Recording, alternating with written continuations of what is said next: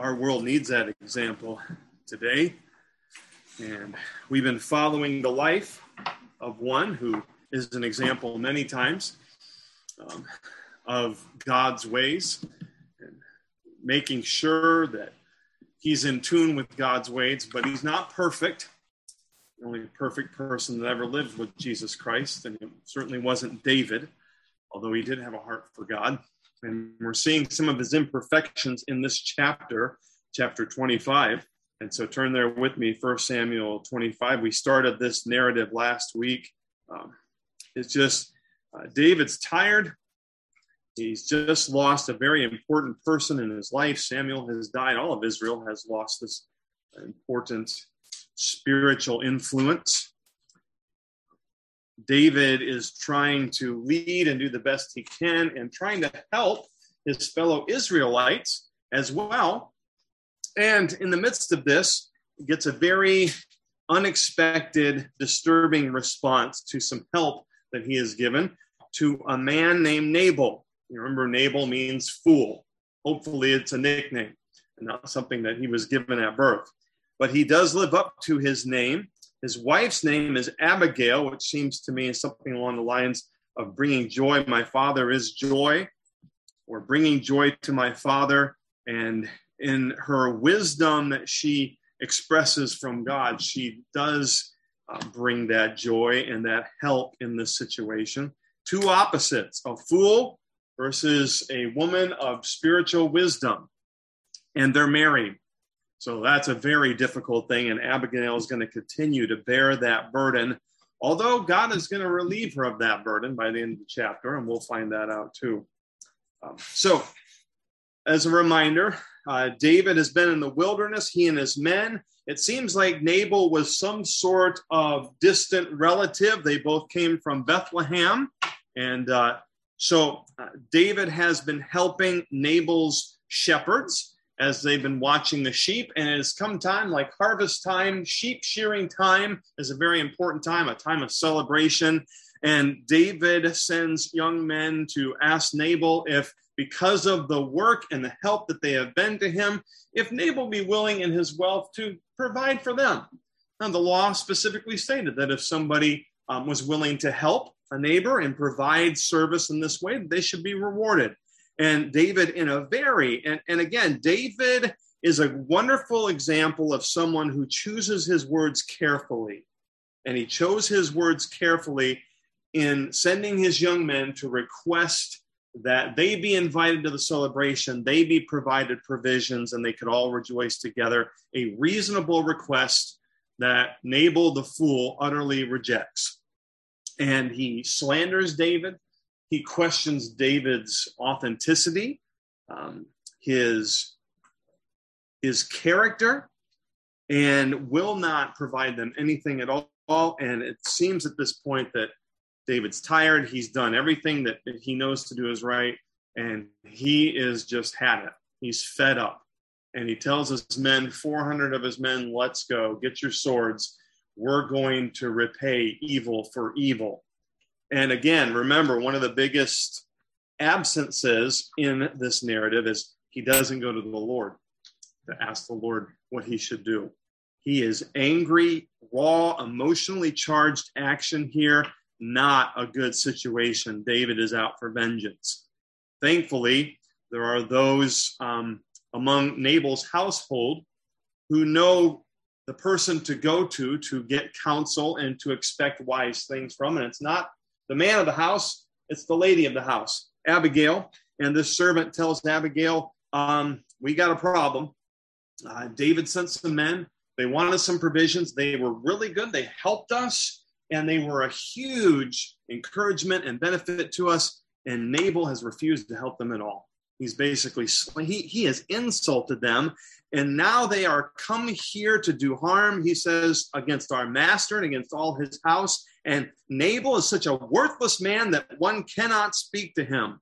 A wealthy individual from the lineage of Caleb himself, and yet this man, uh, those around him that know him well, all, all agree that he is a fool and that he can't be reasoned with. Certainly not a testimony that any of us want in our character. if you have a wife or you have friends that look at you and say, you know, there's just no talking with that particular person, or um, a, a husband who feels that way, friends, that is not a good situation for you to be in. When somebody says, you know, there's not even it's not even sense in talking with him. He never listens. Um, that can only lead to bad things happening. And so it's on Abigail now to provide the solution.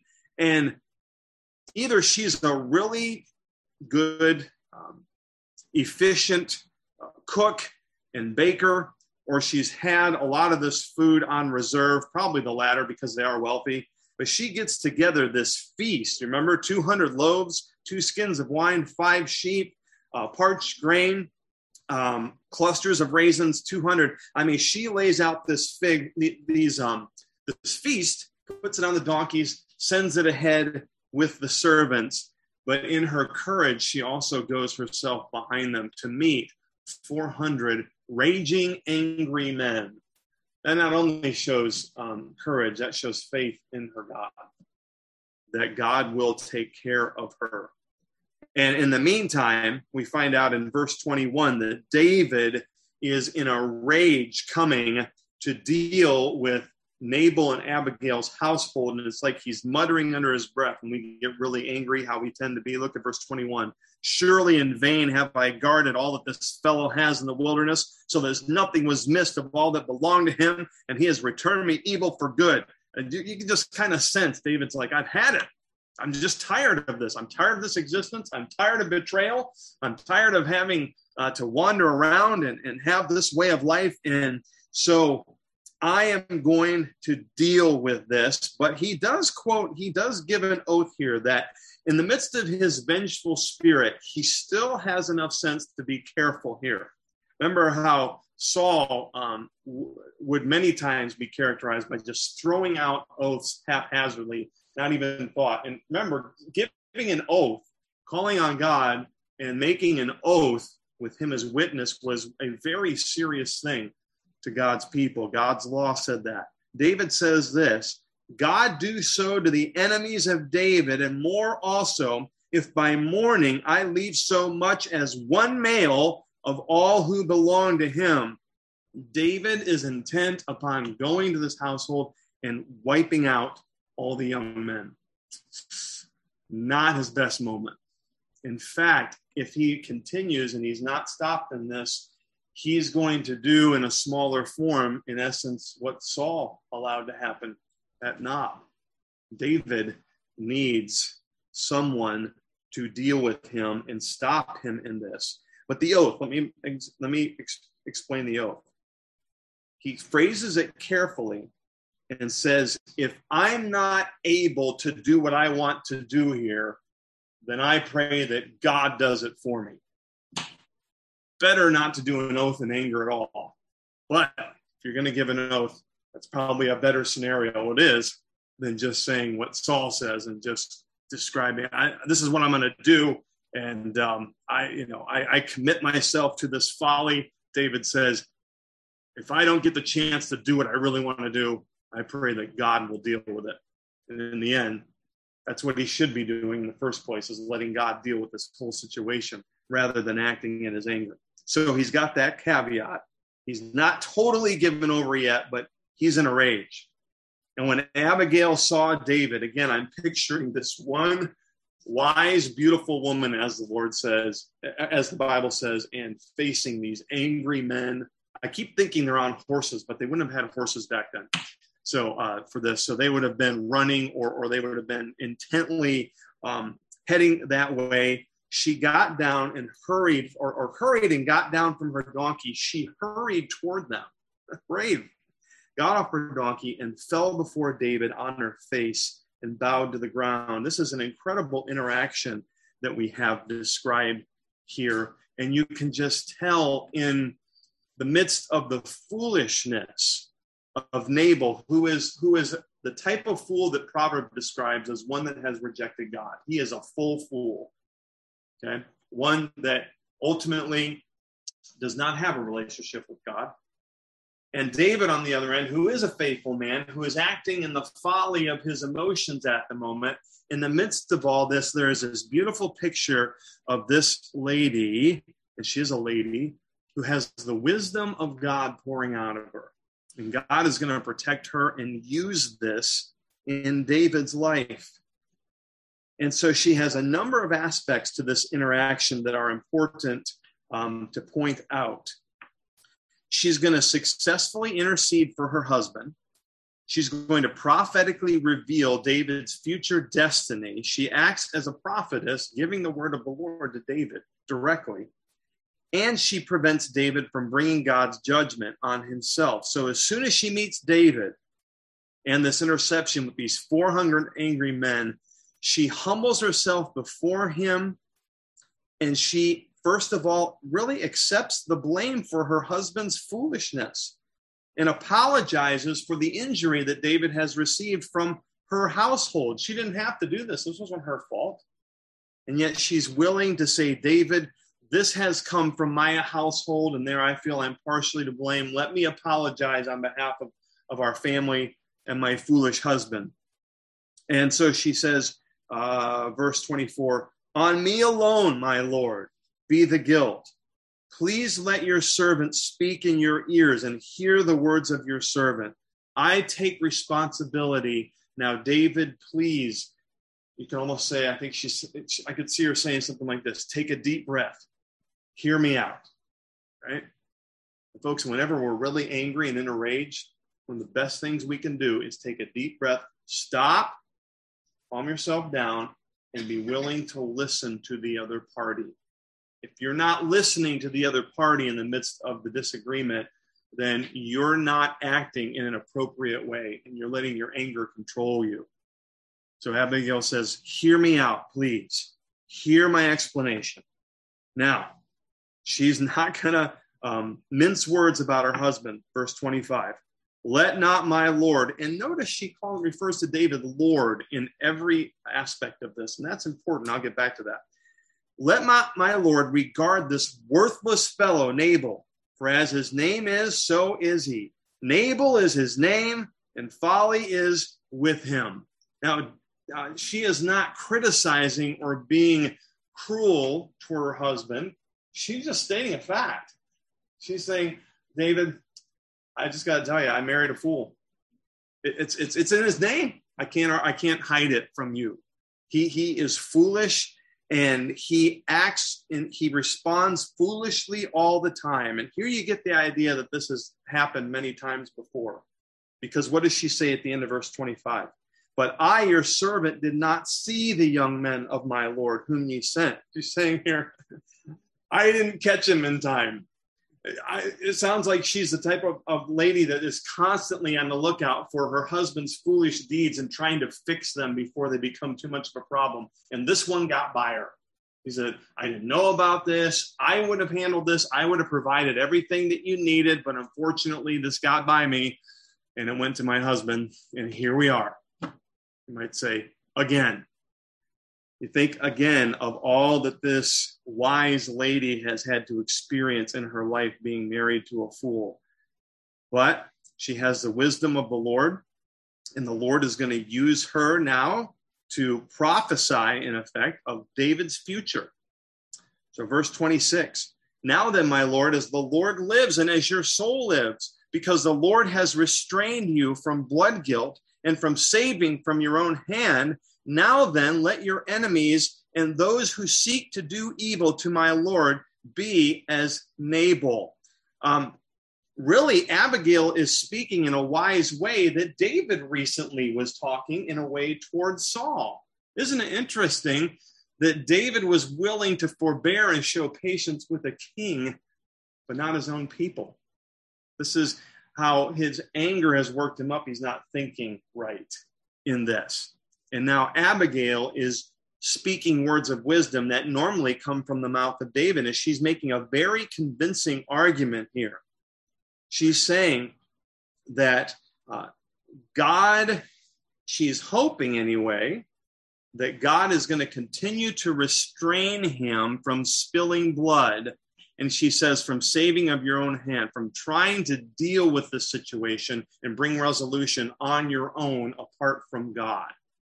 She's saying, basically, whether she realizes it or not, I'm the instrument that is helping you be restrained and not do something that you're going to regret later on because you're not doing it um, with the guidance of the Lord behind you. You're acting entirely on your own. Never a good situation to be in. Then she says, Now let your enemies and those who seek to do evil to my Lord be as Nabal. She says, The Lord is going to give you victory over your enemies, and he's going to make all of your enemies as foolish as my husband. God is going to do that for you, David. And she continues with this. Oh, th- this is good. Verse 27. And it's also good when you uh, face a huge army of angry men to point out that you have brought gifts and food. That's always helpful and causes and a cause for pause. And she says that. And now let this present see this banquet, all this food that your servant has brought to my Lord be given to the young men who follow my Lord. And maybe she's hoping they'll hunt their hunger, they'll slow down, they'll eat, and they'll rethink what they're going to do. Wise woman indeed. Weight in man's heart is his stomach, you know all that. And then she again takes on this herself she puts herself in the place of her husband in verse 28 and says, Please forgive the trespass of your servant. She takes responsibility for her husband's actions, and really she's presenting herself as a sacrifice or martyr on his behalf. She, I think she realizes here there's still a potential she could lose her life because she knows they're coming to kill her husband and the young men. And so she's saying, Deal with me instead of my husband. What commitment to, for a lady who has a husband that doesn't deserve this in any way? What grace she's showing to him, to her own husband. Please forgive the trespass of your servant. Forgive the sin that my household has done to you. She's calling to him, David, forgive us. David I'm sure, is remembering at this point as she continues to speak the words of the Lord through God's law and his Torah, and his reminder of showing love to his fellow man and being willing to forgive and the character of God. I mean, he's written many Psalms about forgiveness, right? Abigail's now reminding him, you need to be willing to forgive too. And then she again prophesies if, uh, here we go, uh, middle of verse 28 for the Lord will certainly make my Lord a sure house. You will be king one day, David. That's a surety, that's a fact, because my Lord is fighting the battles of the Lord, because you're fighting for the Lord. You're doing what's right. He will make you king, and evil shall not be found in you so long as you live that you you are committed to do what's right and God will honor that. In verse 29, if men rise up to pursue you and to seek your life, the life of my Lord shall be bound. This is interesting in the bundle of the living, in the care of the Lord your God. This word bundle could mean document, a possibility, in which case it's referring to the document of the living. Basically, in a very, very figurative way here, she's saying, David, God's going to protect you and spare your life. He's going to keep you in the document of the living. In those that are going to continue to live, He's going to protect your life, even as people, men rise up and try to do you evil. And that includes King Saul. Here's this uh, incredibly wise woman telling him, "You, uh, King Saul, isn't going to have the ultimate victory. And this had to be encouraging for, for David, who's very frustrated, I'm sure, at this point. And King Saul hasn't given up his cruelty and his antagonism toward David. We're going to see at the end of this chapter. Um, but she says, even when they try to do you evil, the Lord will protect you. And the lives, this is interesting. Look at the end of 29. And the lives of your enemies he shall sling out as from the hollow of a sling. Does that bring up anything that you we've covered re- recently. David and Goliath. Yes, very good. Thank you. Thank you, Rob, for that. She is pointing back to God's provision with David and Goliath, with David and Goliath, with uh, David going after Goliath and his victory. And she's pointing out here that just as he gave you victory with Goliath, he's going to do that to all of your enemies, David, all of them. God is going to give you victory. He's going to make you a success. Now, here's again more wisdom. And she's again pointing to the idea that God is going to bless David, give him full success. And so David, in return, must let the Lord fight his battles and continue to be guided, let himself be guided by the Lord and not act on his own account. Verse 30. And when the Lord has done to my Lord according to all the good that he has spoken concerning you and has appointed you prince over Israel, you're going to be a leader over Israel. It's going to happen, David. God is going to be true to his promises. When that happens, David, my Lord, David, shall have no cause of grief or pangs of conscience for having shed blood without cause, or for my Lord working salvation himself, or trying to fix the situation himself. And she, she is pointing out here that David, when you become king and God has given you victory, you don't want the stain of what you're about to do on your record. You don't want it on your conscience. You don't want to look back when God gives you finally everything that He's promised you. And here you have this blight on your record of wiping out all of these innocent men and my fool of a husband, Nabal. And to have that on your conscience for the rest of your life. David, you don't want that. Think through this. Let God handle it. And then finally, she says, And when the Lord has dealt well with my Lord, because he's going to, don't forget me in the midst of all this. Well, God is going to use that in a remarkable way here in just a minute, because David isn't going to forget Abigail, and uh, he's going to use her in David's life, uh, continue to in a marvelous way. And all of this is a very wise um, counsel from Abigail God has put her directly in David's path to speak his words of counsel and wisdom. And David, it's like he's listening and he realizes, you know, he sees this beautiful woman that's speaking God's words of wisdom and he sees all the food and that's given him pause and he's had his moment to just calm down. And then in verse 32, it's like this sigh of relief as David talks with Abigail and he offers a threefold a threefold blessing. David said to Abigail, "Blessed be the Lord, the God of Israel, who sent you this day to meet me." David says, "Oh, praise the Lord that he sent you just in time. God sent you to stop me from my folly." So he praises the Lord for that. And then verse 33, blessed be your discretion. Then he praises the spiritual wisdom that this woman has and discretion. I'm so grateful for another person who's able to give me God's wisdom. Praise the Lord for your wisdom.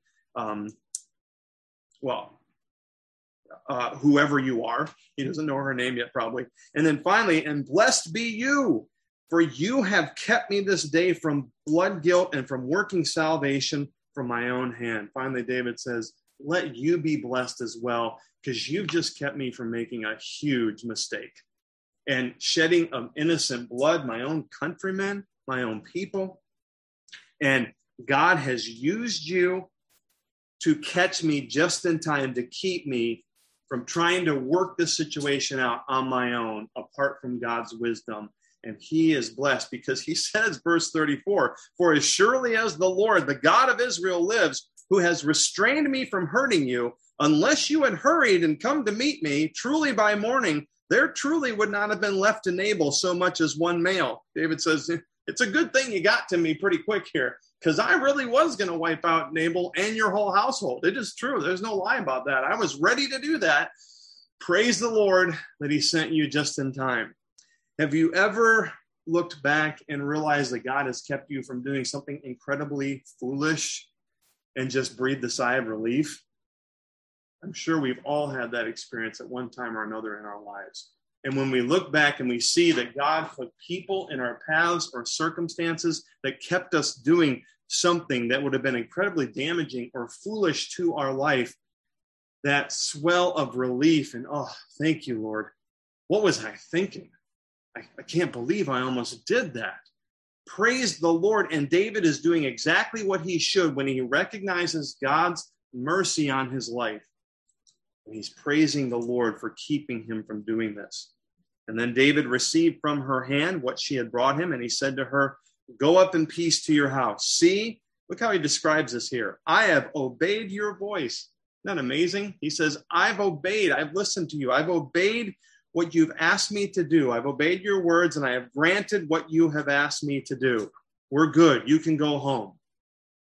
So, disaster, one wise woman God has used to avert disaster upon her and upon a future king in his testimony. And Abigail, I'm sure, returns home in relief, and her fool of a husband doesn't have any idea of what his wife has had to do on his behalf. He's still out partying and reveling, out of control, most likely. It says here he's drunk.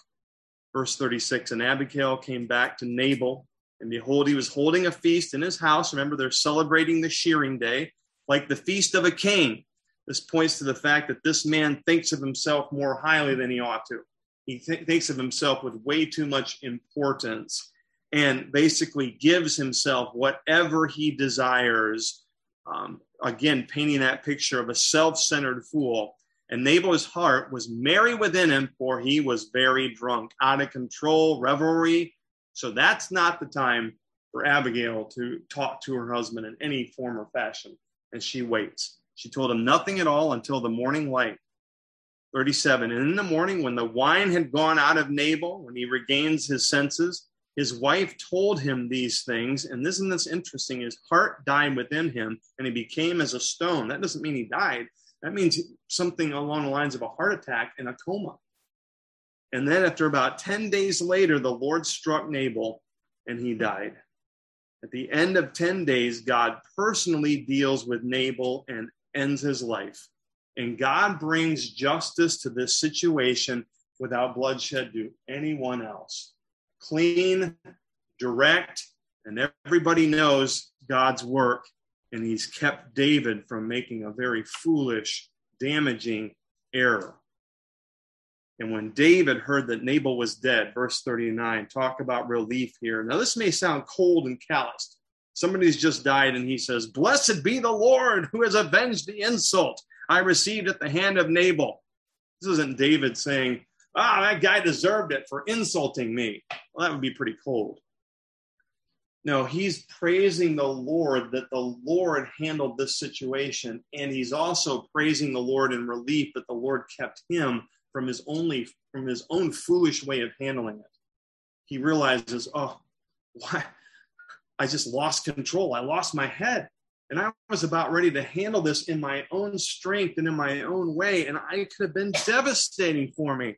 And here God has dealt with this situation and he's handled this. He's taking care of me, just like that um, guy's wife, Abigail, said. He's protecting me from my enemies and he protected my testimony. And David is just praising the Lord for his work in this situation.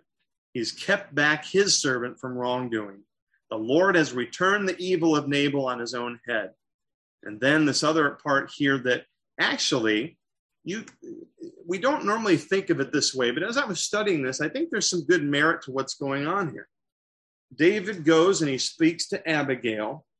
And I think what happens next between them is actually connected to the responsibilities of a kinsman redeemer and kind of has subtle resemblances to the story of Ruth. Do you remember Ruth and Boaz as the kinsman redeemer?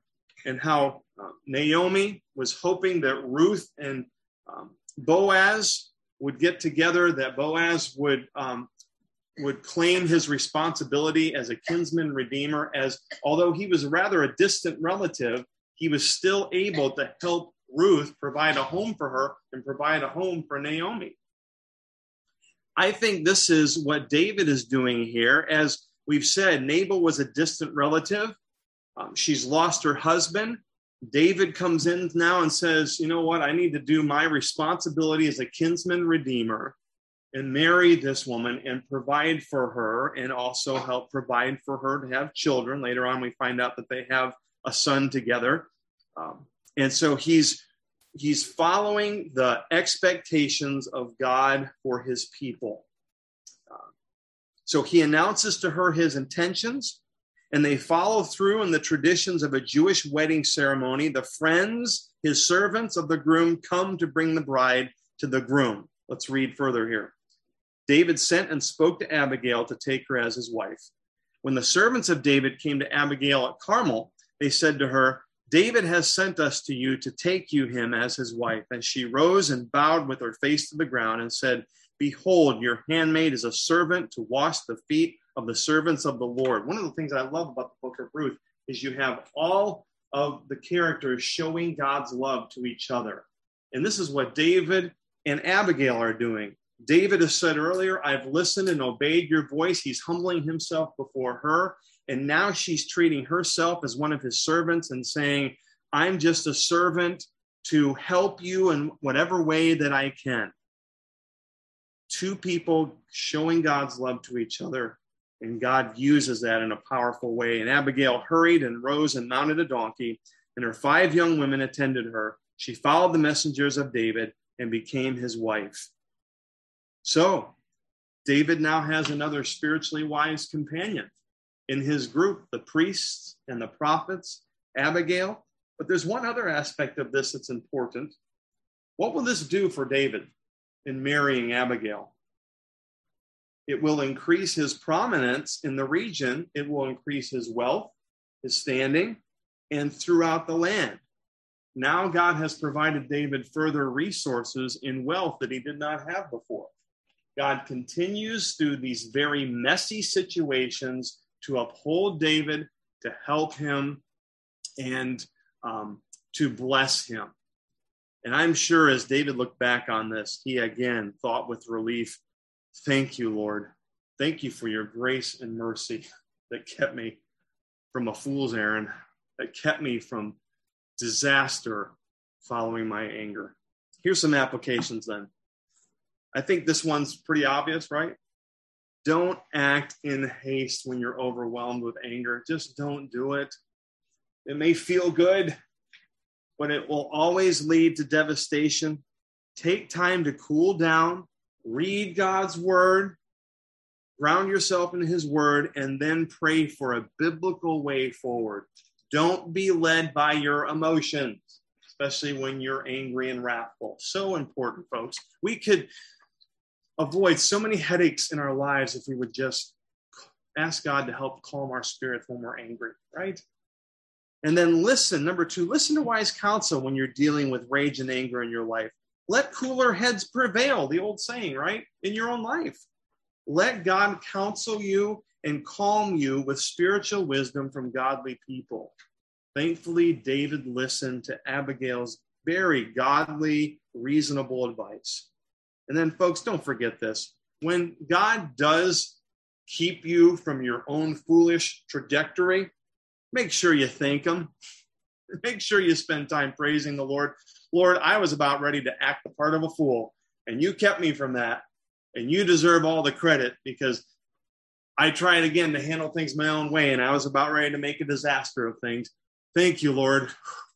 Your mercy is everlasting, and your grace to me is amazing. Thank Him for His grace that He rescues us from those things.